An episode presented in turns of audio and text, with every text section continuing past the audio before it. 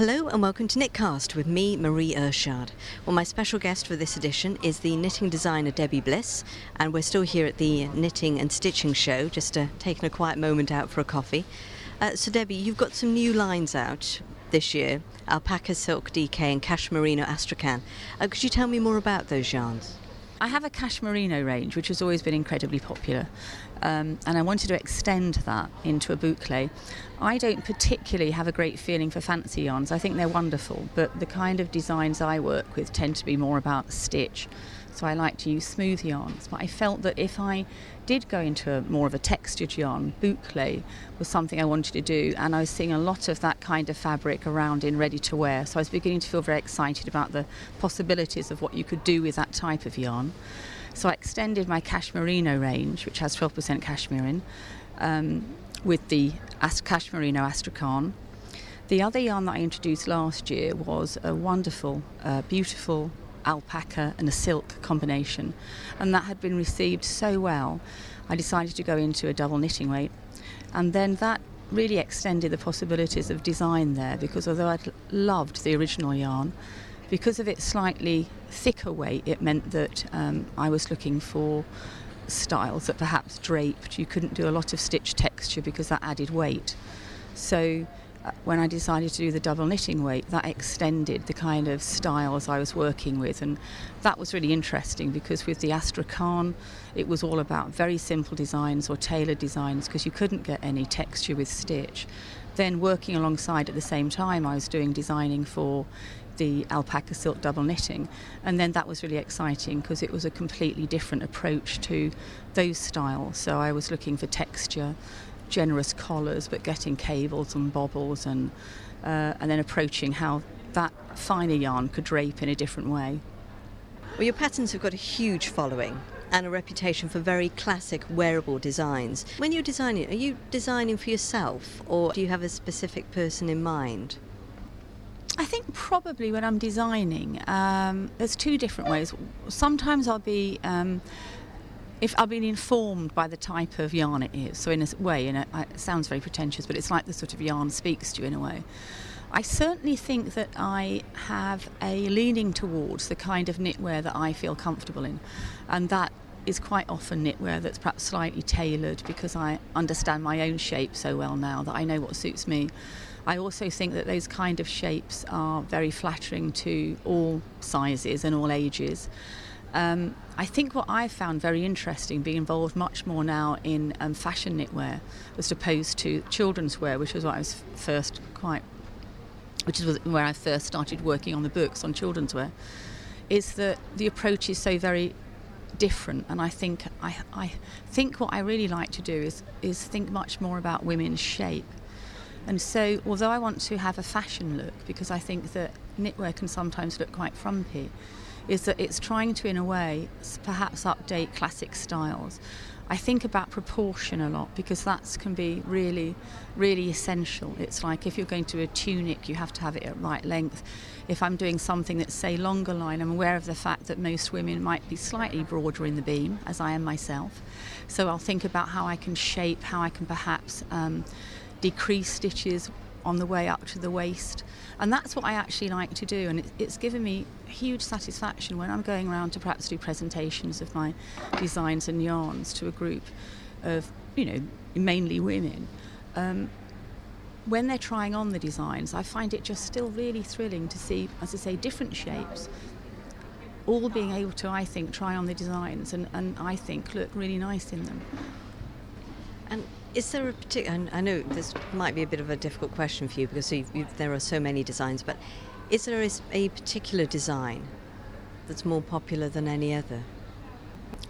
I think what I found is rather than perhaps um, knowing exactly what might be most popular shape, is that um, one of the really great things about meeting knitters and you know talking about the books and the garments is, is that and particularly now that I have a, a loyalty club where um, I can go into the um, the knitting forum and I can see things that perhaps people want to be addressed. And I've just said in say the last newsletter, if there's anything you think that I don't address, it'd be really interesting to find out what you're looking for in my designs. And one thing that did actually has come through in the last few months, I think, uh, is that people have felt that sometimes I haven't um, designed for larger sizes. And that's actually really made me go back and look through the books and see if I have addressed it properly. Sometimes I've been able to reassure people and say, actually, if you look at the actual measurements look at some of the styles, you'll see that they do, where possible, in order and still keep the integrity of the design, go up to perhaps a 44 or 46 inch chest. But it did actually really make me think, uh, have I done that? And I, in some areas, I can see that I haven't. Um, and so, particularly, say in the last club pattern, um, I've made sure that it's sized up to a larger size. Um, and where possible now, in all my books for adult and sort of the fashion knitwear, I'm looking to see whether, as I say, you can't do it on every design. There are some designs that lose something, an element, when they grade up to a bigger size. And as the person who's looking at my book will be seeing the smaller size, they might may think that um, that they, won't be getting exactly what they're seeing in the photograph. And I think I have to, stay true to that. But it has made me address that. And I think that that's what's really good about, as I say, when you're going around and talking to knitters, the feedback is always invaluable. We've been talking about your pattern designing, and I'm quite curious. Where do you tend to design your patterns? Do you sort of sit down in you know, in your studio, I assume, or in your home and design, or do ideas come to you just where you sort of scribble them down? Can you tell me a bit more about the design process for you? I do kind of fit the cliche, of the designer that goes around with a little notepad, and I, I do actually do that so that every time I'm travelling, because I travel quite a lot for work, so if I'm on a plane or a train or, or in the car too, I find that I'm co- I have sort of like little doodle books, and I'm co- constantly scribbling into that. So sometimes when people say, um, you know, what am I inspired by? In a strange way. It doesn't really work that way around. I think it's, I love the idea of putting stitches together. So I'll be drawing little bits of cable and, and bobbles and thinking about shape and things like that. So, and in some ways, that's really the most exciting bit for me there because at that point, it's like everything works. It's only unfortunate you actually get down to the, you know, the needles and the yarn. You go, oh dear, hmm, actually you can't run that cable up into the collar there, or. But that's in some ways, unlike perhaps most knitwear designers, that is the bit where I get really excited and I can fill sketch pads and, and I like doing things like, you know, if I see colours like like bits of fabric, I cut them off and stick them into this book. So it is a kind of little sort of um, very kind of personal book of where I'm putting in colours, bits of yarn, bits of fabric, postcards, or I might tear things out of magazines. It might be that there's a an ad for something. It may not be about knitwear, but there's a colour I like in it. Well, I'll, I'll, do that. So that tends to be how I do. And, and, I've got so many now that sometimes I can look back over things I doodled four or five years ago and never went into a book for various reasons and go, I can see how that would work now, or now I've got the right yarn for that. Or of your yarns, is there any particular one that's the best seller out of all of them? The best seller will be the baby cashmerino, without a doubt. How did you first learn to knit? Who taught you to knit? I um, in some ways that's quite often the uh, question I dread because I like to, I've always wanted to be able to say something quite appealing and romantic, you know, being taught on my mother's knee or something like that. I've got absolutely no idea. And my mum, bless her, was not the best knitter and uh, would quite often have a project on the go, like my school cardigan, for possibly five years. she'd get it out every autumn and start again. Um, but then she'd find a book that she'd rather read. So I can't. I don't think that would necessarily be my role model. It was really. I mean, I did knit because I think you know we're talking back in the fifties. You know, little girls did knit really, and you had those fantastic little kits. I think I was. I think I preferred the kit to the actual knitting at that point because you've got brightly coloured needles and balls of wool. Um, but to me, it was when I was at college and I was at art college when there was a, a, a kind of rather it was a really interesting time. It was when people, people like, like Claes Oldenburg, were taking uh, sculpture and making it going into areas it was soft and spongy, and um, there were things like knitted cakes were made out of um, toweling. It was a, it was a really interesting time to be involved in textiles. So I started making knitted structures and then I started working on knitted plants. It was through that Liberties sold them and various kind of slight eccentric shops down the King's Road. And because I got publicity to that, that's when magazines approached me and said, you know, what am I interested in doing? Um, hand knit designs for them. But up till that point, it was really machine knitting. Obviously, you're, you're a full time designer. Do you ever get much time to knit for pleasure anymore, or is it all about sort of uh, working up designs? No, it's No, it, it's strange because I mean, knitwear designers, we do have this, we do have this ridiculous joke, you know, because we, we'll be somewhere where you'll see the, the knit and relax group, and your first thing is relax. Strange thing, um, but because it is, it is very different. And sometimes people who are passionate about knitting will say to me, um, you know, I'd really like to work as a designer. I'd like to do it as a living. And the first thing I always say is, make sure that by doing that, when it becomes a job, that it is different. And, and you know, there'll be times when I can get really excited about um, just knitting a little beanie hat, just for pure pleasure. And, the, and then I, and, and the relaxing of knitting in the round, and, and I can still get the excitement of when a swatch works. Um, and you'll think, oh, you know, when a, I can do five Fair Isle samples and they're all dreadful, and then you do the last one, and you go, oh, it's not bad. And so you, you, you still get the excitement about the work and the, the passion for it, but it would be really um, dishonest of me if I didn't say that then you have the deadlines of photography, you have the deadlines of, you know, in, in publishing and, um, or you're waiting for yarn to arrive, you know, from Italy and it hasn't arrived, but you know that, you know, you've got to get the garments knitted up then perhaps in two days rather than the three months that you thought you'd had earlier. So, to say, it would be dishonest not to say that it, it brings a, a, different perspective to it. But I can, I'd still love occasionally if I'm working on, say, a, a baby book, um, to do perhaps one or two of those myself, and then I do really enjoy that. But I, it really has to be a small project now because there's just such a huge amount of work. Well, you've recently started Debbie Bliss, the club. Can you tell our listeners a bit more about that and what's it, what, what it's about? I think one of the things I've always felt really strongly about is that I've always felt I've been in my work incredibly lucky. Um, I felt that when I first started, which was, you know, 20 years ago, that you know I just had had my my son, and uh, I started thinking about children's wear. You know, I wanted stylish knitwear that was also practical. There wasn't anything around, and there was nothing around at that time. So. Um, I say, I think I've been very lucky because there was a, a niche there and I was able to fill it. But the reality of it is, however successful I've been, my success has depended on the fact that people have liked the designs, they've bought the books, and now they buy the yarn. And I feel that as I think that's been a real pre- privilege. And what I felt I wanted to do was um, almost create a kind of it's almost it sounds terribly sentimental, but I'm prepared to risk that and say it's all like creating a kind of family, I think. And because um, I know that I've got some brilliant retailers I'm absolutely dependent on, but obviously they're not always able to tell the story behind a yarn or um, involve the. I love the idea that when people are buying, say, the alpaca silk, that they might might be interesting knowing how I may have chosen the colours. Um, I like the idea I'm able to tell them perhaps forecasts for fashion that might be happening next season because I've been to the trade shows.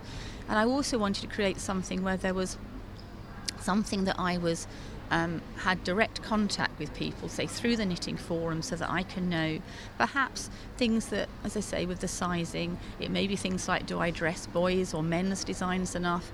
To get that kind of feedback in that way, I've, I found invaluable.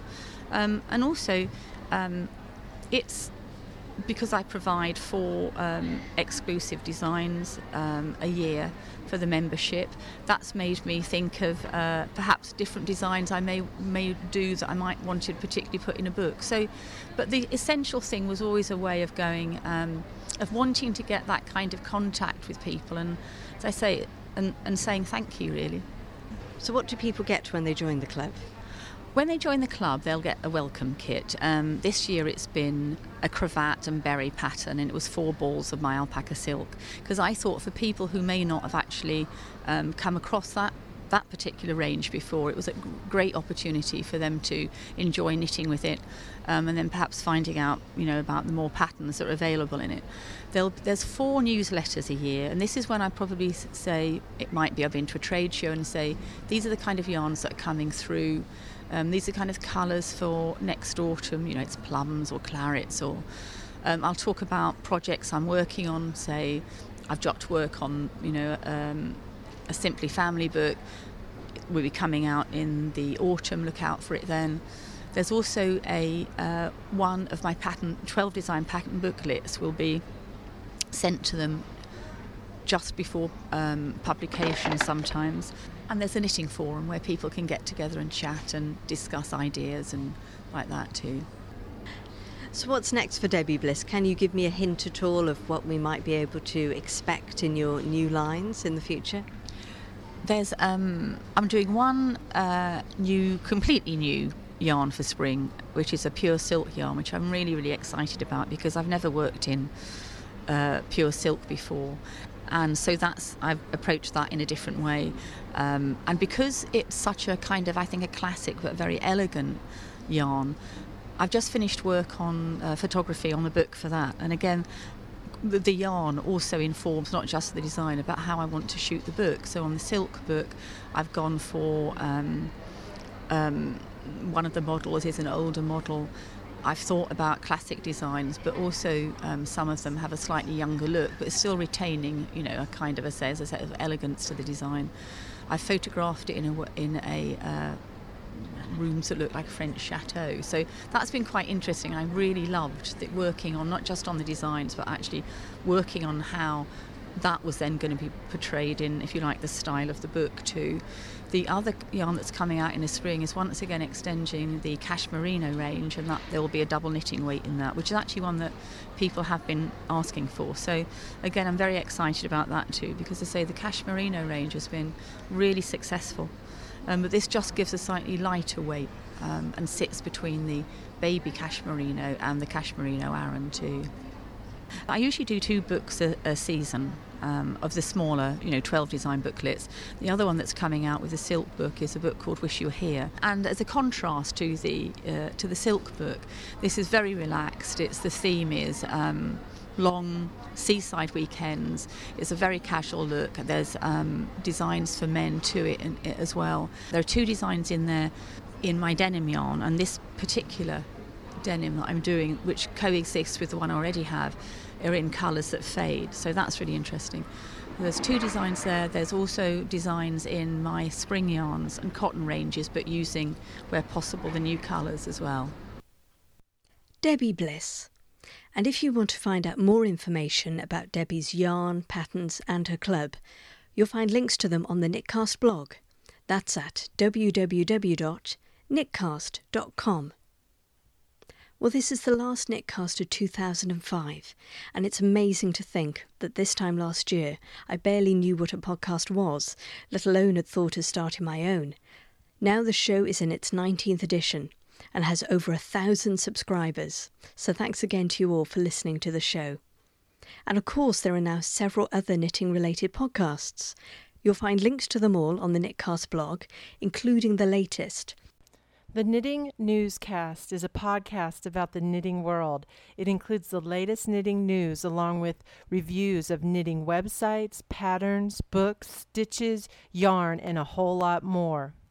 Come listen to this fun, entertaining, and educational podcast on knitting by Rhonda Bell from Austin, Texas at www.knittingnewscast.com.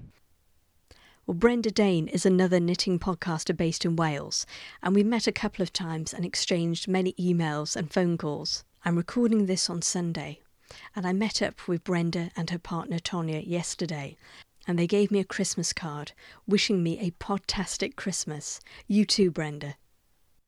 Hi, I'm Brenda Dayne, inviting you to join me for the Cast on Christmas special, featuring festive knit tunes, Chicago writer Franklin Habit, and a holiday montage from my new best friends at Chub Creek.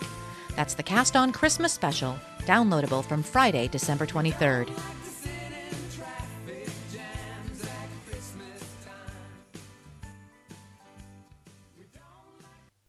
So that's what Brenda has planned for her next edition.